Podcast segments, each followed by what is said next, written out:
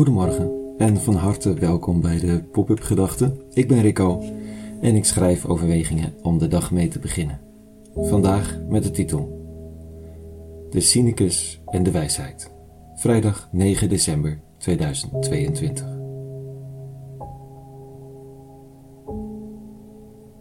Je hebt het zomaar, dat cynische, dat dit niet goed is en dat niet goed is.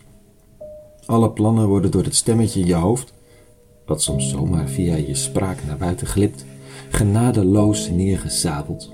Het ene plan is ambitieus, het andere plan is te klein, maakt geen impact. Nu eens is er dit mis, dan weer dat mis. En als dat cynisme naar binnen slaat, dan zijn we helemaal ver van huis. Dan is elk eigen streven een genadeloze mislukking. Dan hoef je het niet eens meer te proberen om je best te doen. De innerlijke stem heeft al gefluisterd dat het een façade is of dat je het toch niet gaat redden. De stem bekritiseert je als je even doet alsof er niets aan de hand is en een koe bij de horens vat.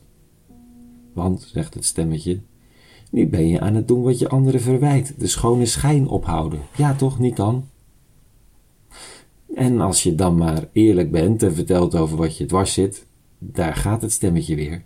Nu vraag je wel heel veel aandacht voor wat er allemaal met jou aan de hand is. Vind je zelf ook niet? De cynicus heeft altijd gelijk.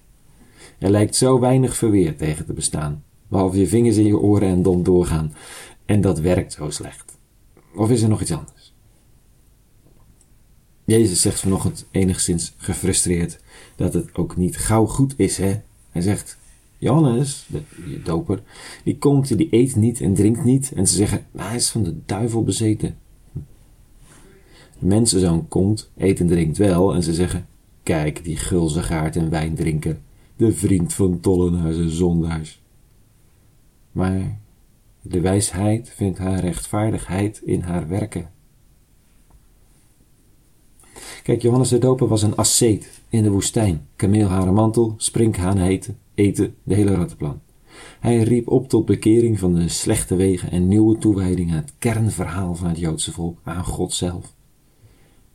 Ja, en dan is de beste manier voor omstanders om je niet te hoeven bekeren, is natuurlijk de beste man voor gek verslijten, een letterlijk roepende in de woestijn.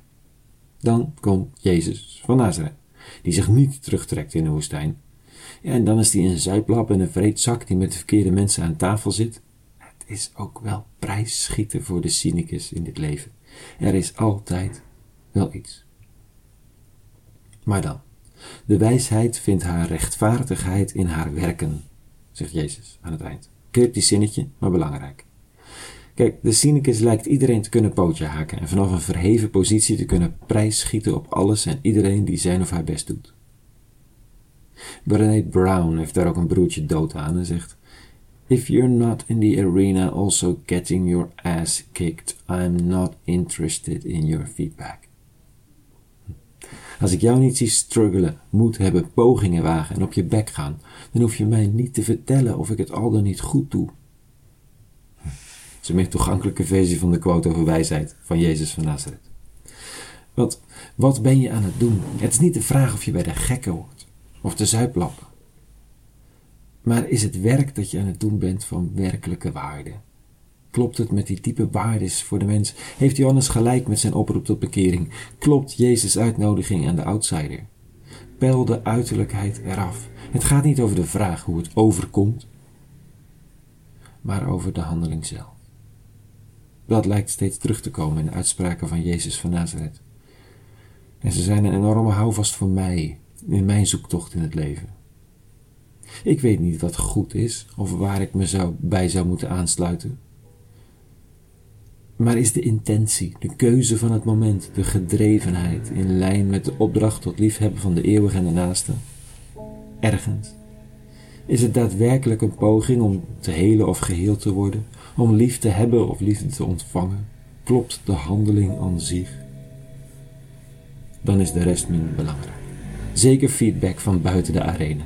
Of die nou op social media plaatsvindt of in die luie stoel in je hoofd, waar de cynicus altijd wel wat mopperen heeft. Geef die cynicus een borrel en laat hem lekker mopperen. Er is namelijk werk aan de winkel. Het echte leven roept.